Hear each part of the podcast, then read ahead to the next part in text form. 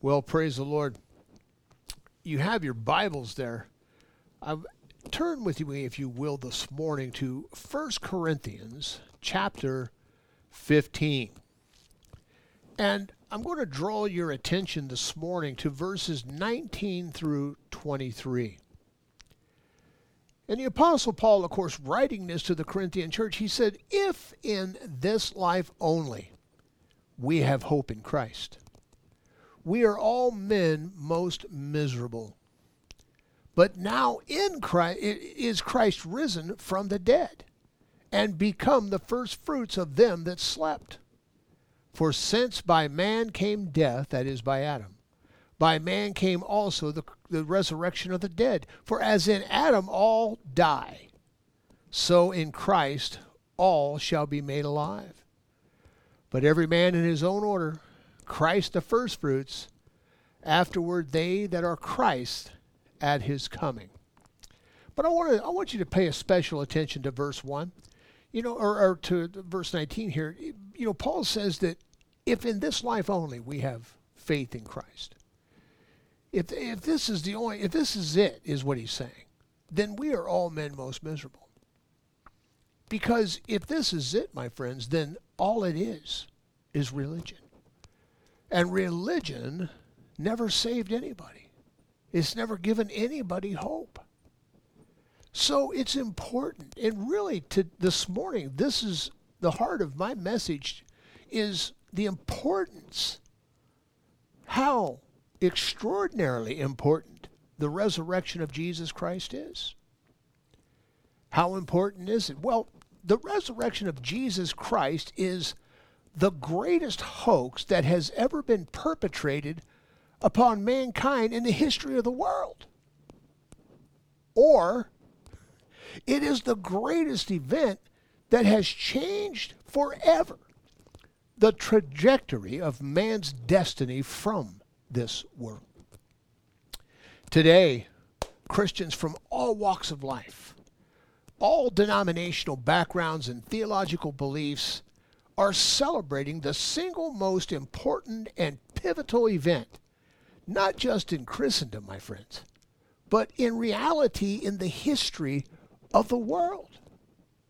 No single event has ever rocked the foundation of man's belief systems as much as the resurrection of Jesus Christ. In fact, the whole idea of eternity with God, of uh, you know, uh, uh, or, or the eternity with God, or, or even eternity in outer darkness, is predicated upon the belief and the actuality of this single event. That's how important it is. But unfortunately, today, there's many inside of Christianity who, because of the pressure from the world and who are unbelievers, and uh, they've taken this stand that the resurrection of Jesus Christ need not be believed in because it's of no significant injury if you don't. Their contention, you see, is that Jesus need not have risen from the grave in order for Christianity to be valid and to be relevant.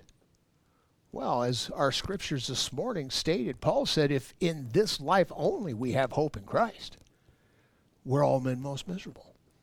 So their position is unjustified. To name themselves amongst the believers and to deny the very central doctrine of the faith is sad indeed. But it's sadder for them because Paul says those who take that position are miserable. Why? Because they have no hope.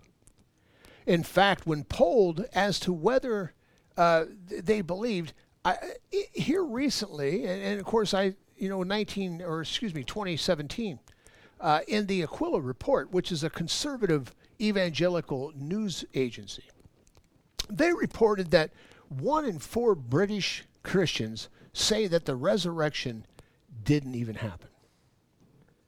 They said that when you know when they were pulled that they believed in some sort of after uh, life, but uh, that the resurrection wasn't true. the options that they were given for afterlife included stuff like re- the reincarnation of mankind, uh, heaven and hell, or things as obscure as the parallel universes the astral planes.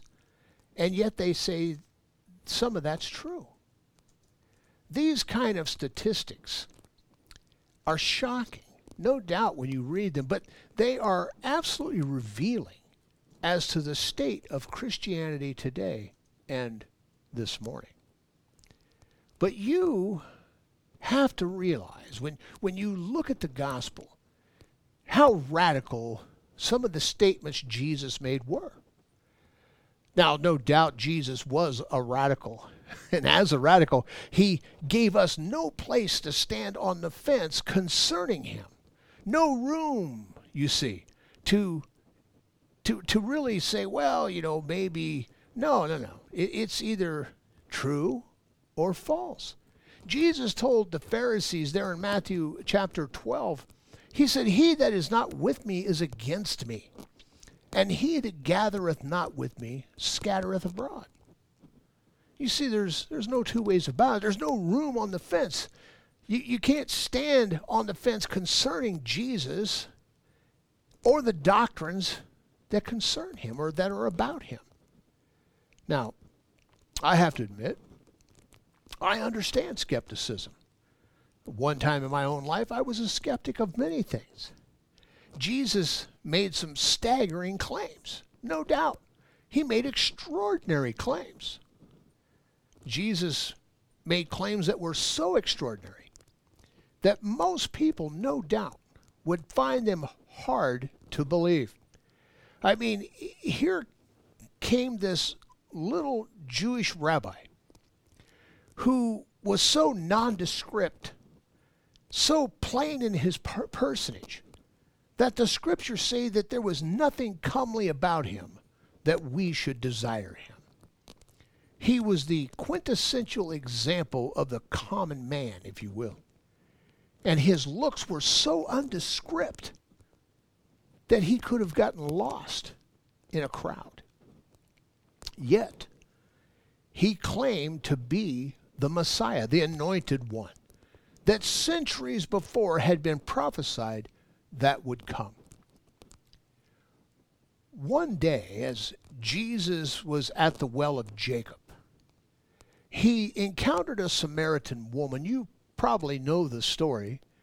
And in the course of their conversation, Jesus pointed out that this woman had been married five times and that the man she was now living with uh, was not her husband. Well, this astounded her, and of course, she went on to say that she perceived that he was a prophet, and her perception was pretty good because he was. But she went on to say that when we know that when Messiah comes, he will teach us all things.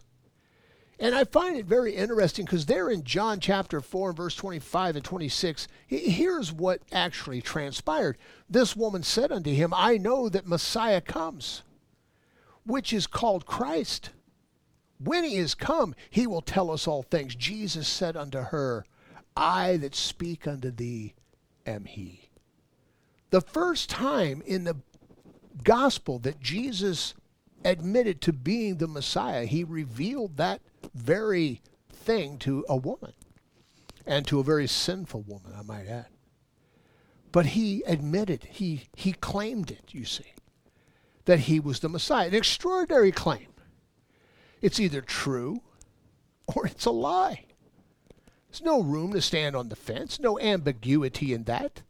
No room to, to, to, to say either or. No, no, no, no. I mean, or it is either or. You, you can't say that both are true. You just have to take a stand on what Jesus said. Extraordinary claims.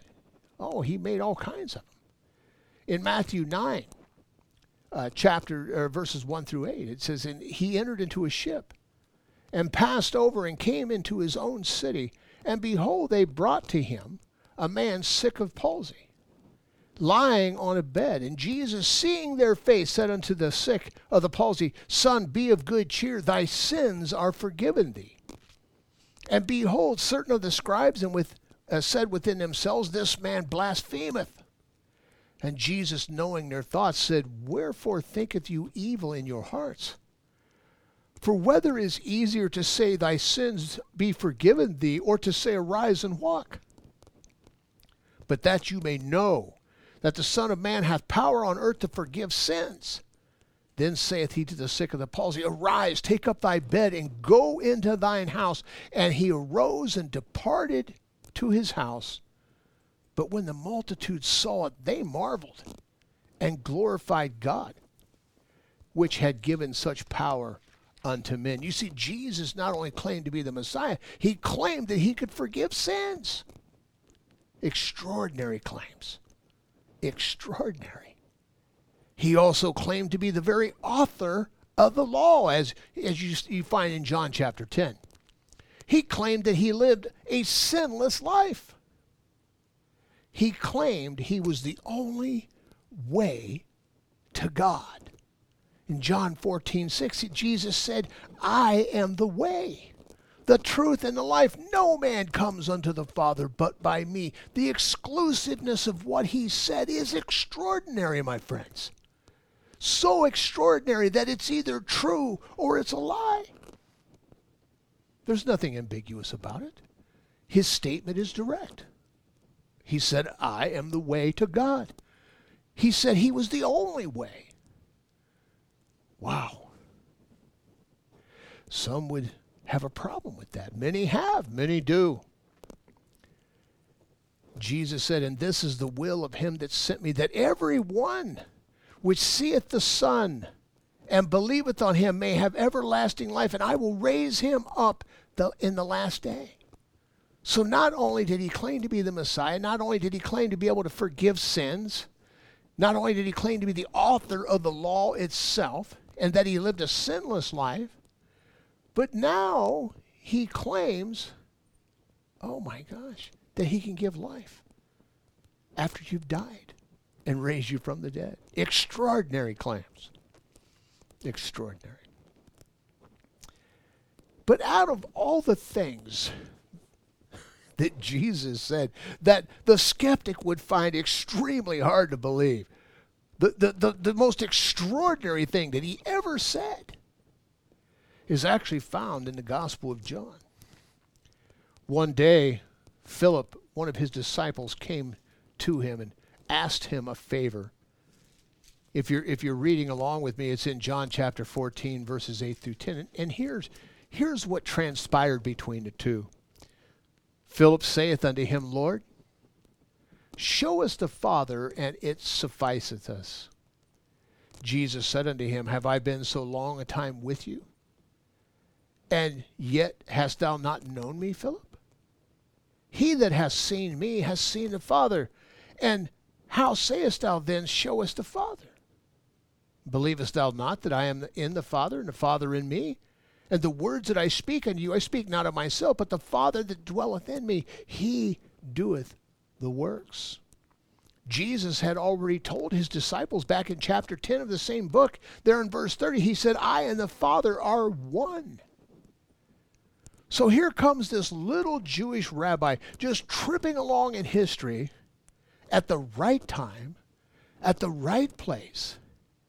And he made a plethora of extraordinary claims. He even claimed to be God. Now, let me put that in perspective. We hear that. And those of us who believe and who have placed our faith in Christ, we have no problem with that. But here's what the average Joe hears, my friends. I mean, think about it. If I came to you and I says, "Look, don't uh, don't tell anybody, but if you've seen me, you've seen God. You'd say, Pastor Doug Copen is one brick shy of a load, maybe two. And you'd be right to make that kind of claim that you're God. In science, we have an axiom that says extraordinary claims require extraordinary proof. You can't make extraordinary claims like the one I just gave you an example of without the evidence to back it up. In fact, one day the scribes and the Pharisees realizing the extraordinariness of Jesus' actions and his claims, went to him for this very purpose of receiving proof of what and who he was. They wanted a sign. They wanted proof, you know, that he was indeed who he said he was. So we find it recorded in Matthew chapter 12, uh, beginning there in verse 38. And he says, Then certain of the scribes and the Pharisees answered, saying, Master, we would see a sign from thee. But he answered and said unto them, An evil and adulterous generation seeketh after a sign, and there shall no sign be given to it but the sign of the prophet Jonah. For as Jonah was three days and three nights in the belly of the whale, so shall the Son of Man be three days and three nights in the heart of the earth. Mm. Extraordinary claim. They asked for a sign. What's the proof that you're the Messiah? What's the proof that you have the authority to forgive sins? What's the what's the proof that you could give life and raise somebody from the dead? How do you do these things? Who gives you this authority? They even asked him one time. Give us proof of that. What's your proof?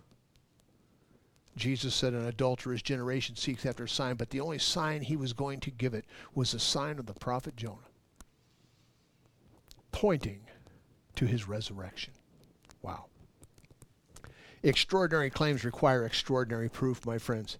You cannot get any more extraordinary than a person who has been genuinely murdered uh, in the most gruesomest way that you can possibly imagine, then by his own power to raise from the dead.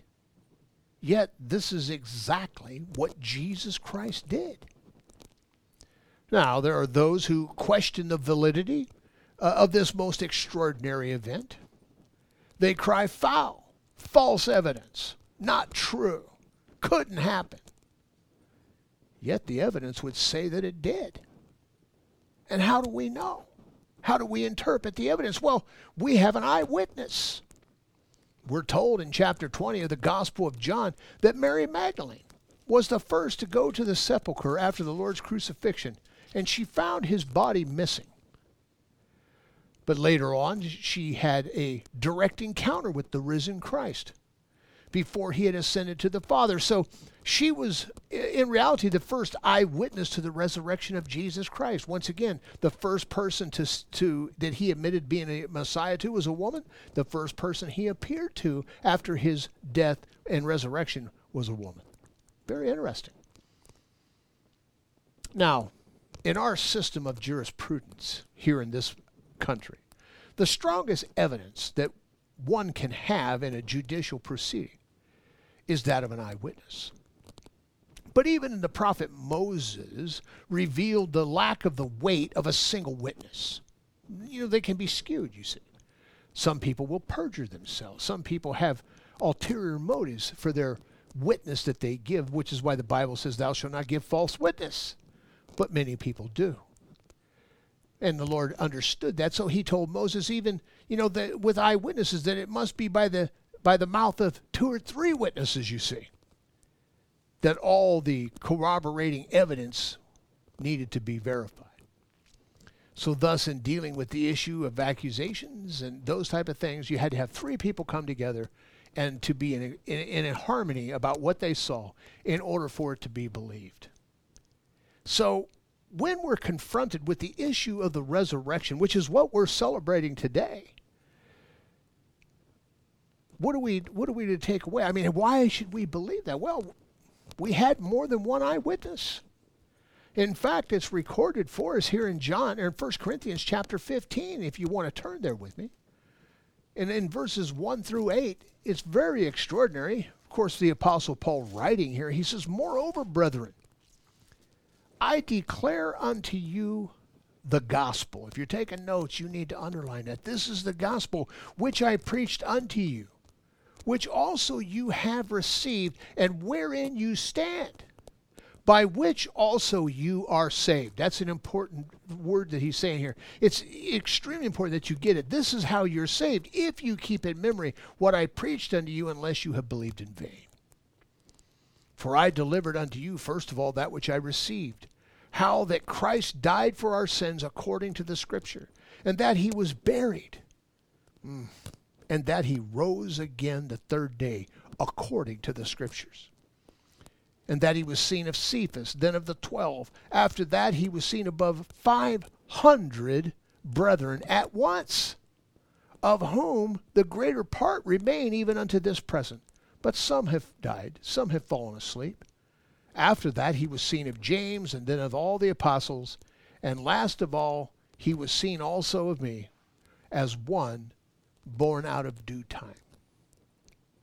In the first chapter of the book of Acts we're told that Jesus showed himself to be alive. I love that. After his resurrection, by many infallible proofs. In calculating evidence, we say that eyewitness account is the best that you can have. And that out of the mouth of two or three witnesses, the facts uh, are thought to be foolproof. Therefore, eyewitnesses of over 500 should surely be counted as extraordinary proof. Extraordinary claims require extraordinary proof. Jesus claimed that he was the Messiah. He said he could forgive sin. he claimed that he shared the glory of God with God while he was in heaven. He claimed not only to have shared the glory of God, but that he, in fact, was God himself incarnated in the flesh of man the scriptures tell us that Jesus thought it was not robbery to be equal with God. Extraordinary claims that require extraordinary proof. The only proof that would suffice would be the proof of his power over life and death. I remember many years ago when I was pastoring Calvary Chapel in Zanesville, I had given an altar call and a young woman came forward and, and she said, You know, I want to receive Jesus. And it wasn't something that I did all the time, but that time the Lord really laid it on my heart, and I said, Why? And she just looked at me. She goes, What do you mean? I said, Why? She goes, Because I believe in Jesus. And I said, Why? She goes, What, what do you mean? Why do you believe? See, I'd never asked anybody that at the time, but I felt moved by the Holy Spirit to ask her. She's, and she says, I, I don't know. And I said, Exactly. And that's a problem, you see. And I said, Listen, look at the claims that this man made. He claimed to be the Messiah. He claimed to have power over life and death. He claimed to be able to forgive sins. Claimed that he was God himself. I says, now if I made those claims, how would would you just believe me? She said, no.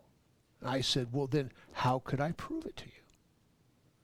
She says, well if you could do miracles. And I said, really? Miracles would do it? I says, man, you know, guys like David Copperfield are great at illusions. And I said, that's not even Jesus did many miracles, and he actually rose people from the dead. And he did tell people, he said, if you don't believe my words, at least believe the works. But they didn't. Many of them saw the miracles of Jesus and still rejected him. But Jesus said there would only be one thing, one sign that he would give, that, that would be the, the, the, the key linchpin in the proof that he was who he said he was. And he pointed to the prophet Jonah that Jonah had spent three days and three nights in the, in the belly of the whale. Thus, the Son of Man would spend three days and three nights in the heart of the earth, and then he would rise the third day. This is the proof. This is the only reason that we have to believe, you see.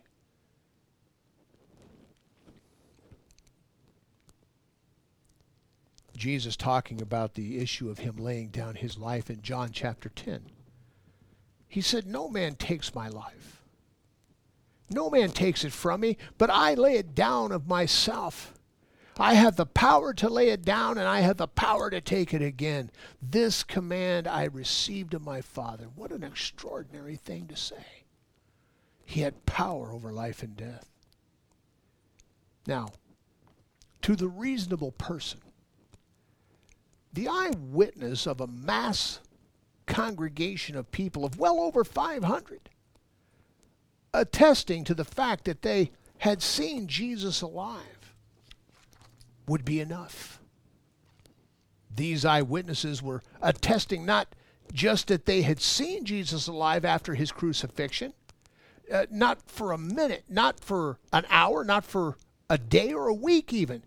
They were attesting that they saw him alive for 40 consecutive days. That he dwelt with them. He ate with them. He drank with them. He fellowshiped with them. And he talked with them that whole time before his ascension back to the Father. He told his disciples, As the Father has sent me, so send I you. It's the resurrection of Jesus Christ that has been the biggest motivation for evangelism the world has ever seen. Not philanthropism. Do not mistake the two, my friends. Jesus told them in the Gospels to go into all the world and to preach the gospel and to make disciples. And it's because of his resurrection that they did. What a difference the resurrection makes.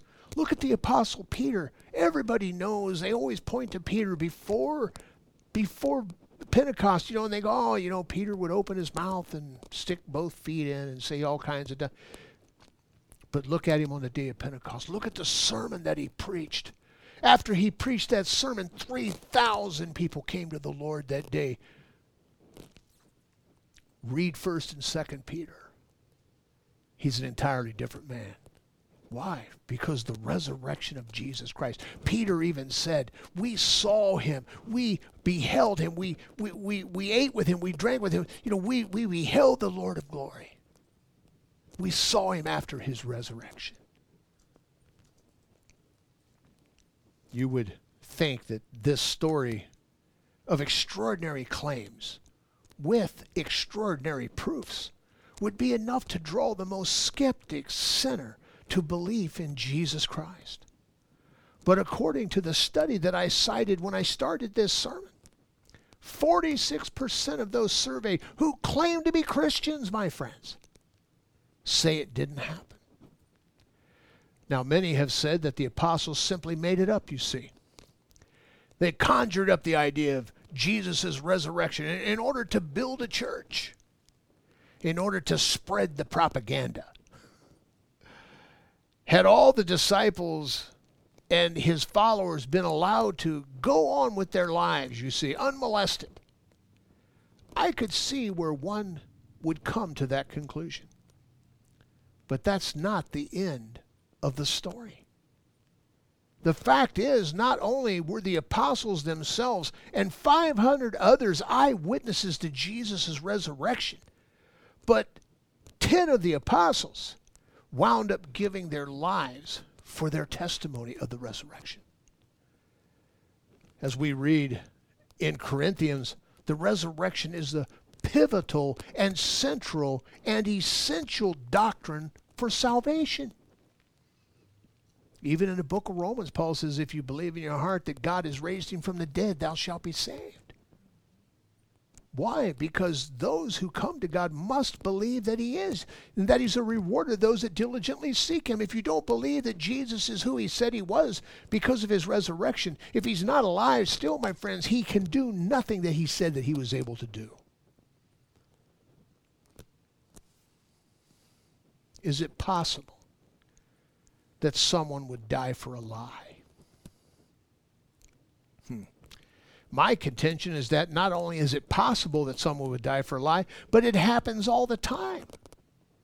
All you need to do is to look at most religions of the world to find multitudes within it that have given them li- themselves and their lives martyred for something that they believed was true, but in actuality was a lie because they didn't know it was a lie. They had been deceived, you see. Those who claim that the apostles simply made it up would have us to believe that these men, these 10 men, who were murdered in some of the most heinous ways that you can imagine. Some were crucified. Some were filleted alive, had their skin peeled off. And we're told in church history that after their skin was peeled off, some of them were still alive, and they would rub salt in, onto the, the naked flesh in order to revive them so their suffering would be longer. Others were tied behind horses and drug up and down the steps of some of the Roman cities so that their brains were dashed out on the steps. Heinous ways of dying. But they would have us to believe that they died those type of deaths knowing that the resurrection of Jesus Christ was a lie. Out of all ten, Nowhere in history does it say that any of them ever recanted their testimony. You see, my friends, they weren't put to death, they weren't martyred because they were Christians. The Roman Empire really didn't care whether they were Christians. What they cared about was that these Christians were saying that this Jesus, whom the Roman Empire had put to death, had more power than Caesar. Because even at the time of Jesus' death, Caesar demanded to be worshiped as a god. And so their testimony was that this man, Caesar, had no power over the true and living God, for Jesus Christ himself rose from the dead. This is why they were martyred. And none of them, none of them recanted. Now I have to admit, is that possible? that a man would die for a lie that he knows is a lie. Well, I'll give it to you. Maybe one would. But two, three, four, five, six, seven, eight, nine, ten. Now you're teetering on absurdity. Nobody would do that. Nobody would die for a lie, especially one that they themselves had concocted, my friends. 500 witnesses sat with him, ate with him, drank with him for 40 days after his resurrection. All the apostles saw him. Peter said, We held him with our hands. We, we had the Lord of glory. And then one by one, through their testimony, as they went out, and preached the gospel because of the resurrection.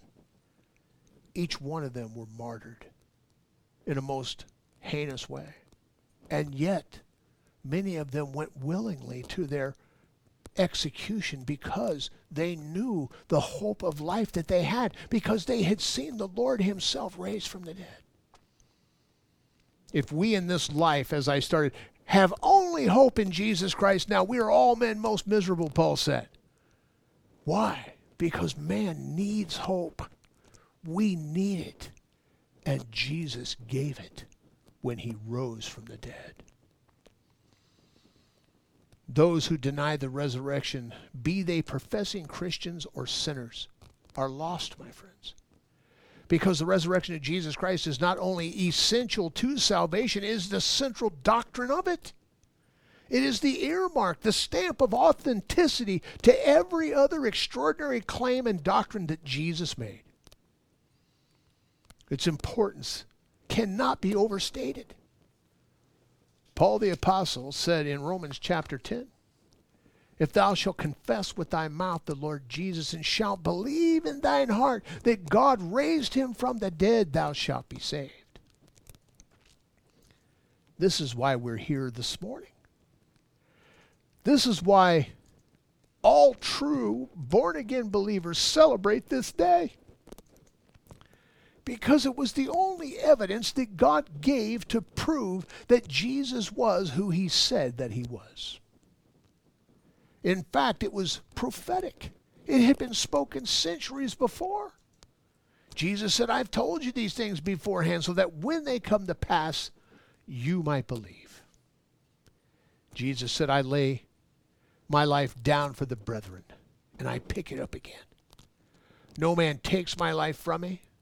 I have the power to lay it down, and I have the power to take it up again. You see, because Jesus has the power of life and over life, he has the power to give life. Jesus told us in John chapter 10 My sheep hear my voice, and I know them, and they follow me, and I give unto them eternal life, and they shall never perish, neither shall any man pluck them out of my hand. What an extraordinary claim! But you see, my friends, he's not asking you to believe it on the surface of the fact that he said it. He's asking you to believe it because he proved it when he rose by his own power from the dead. We're even told in the scriptures that when we finally see Jesus in heaven, he still bears the scars in his body of that crucifixion as a reminder for you and me throughout all of eternity of what he did for you and me. He gave all of mankind hope that day. And those of us who have gathered together today as a memoriam to his resurrection to remind each other this is why we believe. This is why we have hope. This is why we have joy in the Lord. This is why we can look past these things that are going on even in the world today and we go, this will come to pass. But even if it doesn't, even if the Lord were to call me home, I know who my Savior is and I know I will live because I started living when I gave my life to Him. I know that I will live forever because Jesus has the power over life and death. He had it over his own, and he can give it to you. So there you have it. The resurrection of Jesus Christ, the greatest event that has happened in the history of mankind. God incarnate came to this earth. He lived a righteous life. He did miracles among the people. He made extraordinary claims and he backed them up with an, an extraordinary proof. His simple challenge to you and to me is to believe it and to be saved. It really is just that simple. Let me ask you a question. Now, I know that if you have been wandering, if you've been teetering, you see, in your opinion about Jesus Christ, the Bible says repent. You know, the word repent simply means to change your mind. Change your mind about Jesus, my friend. Repent and believe the gospel. If you will confess with your mouth the Lord Jesus and believe in your heart that God has raised him from the dead, you shall be saved. Let this be the day of that salvation. Let this be the day that your eternity starts and your future is set. Jesus is who he said he was. Which means everything he said, everything he did was true. And extraordinarily, yes. But the proof that he gave us of his resurrection is extraordinary. Let me let me say one more thing to those of you who claim the name of Christ, yet you have denied the doctrine of the resurrection. Listen to me, my friends. I don't know what you did, but getting saved wasn't one of them.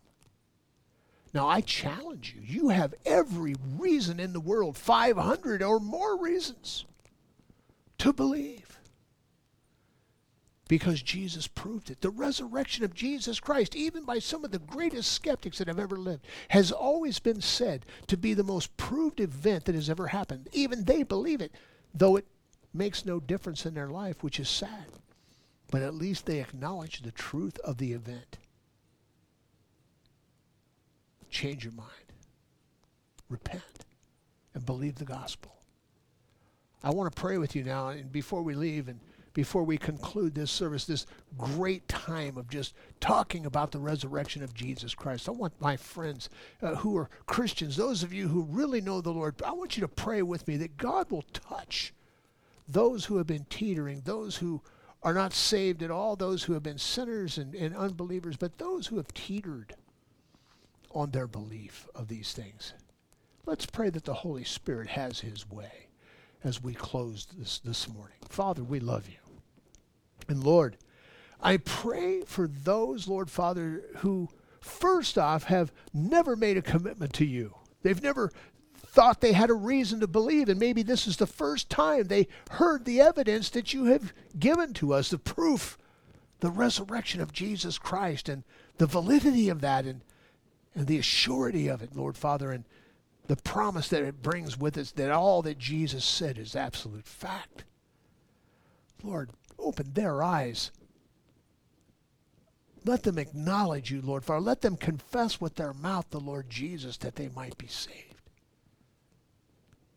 And if that's you, my friend, I want you to pray with me right now. Father, Lord, I repent.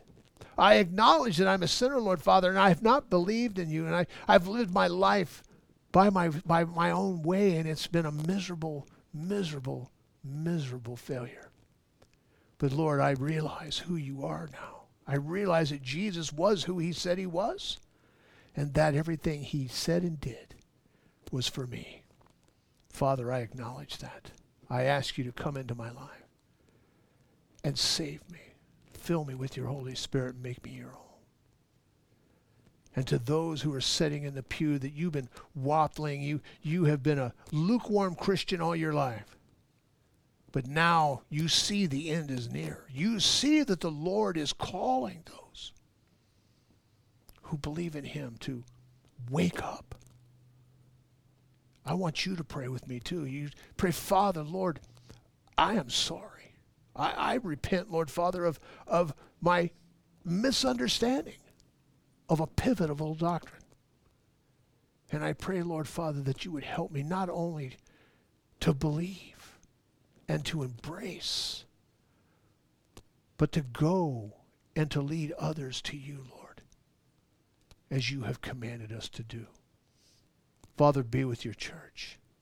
Be with your people this day.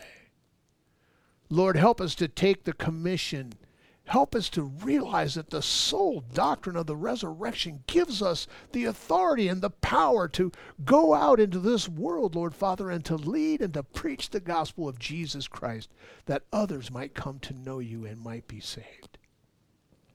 In Jesus' name, amen.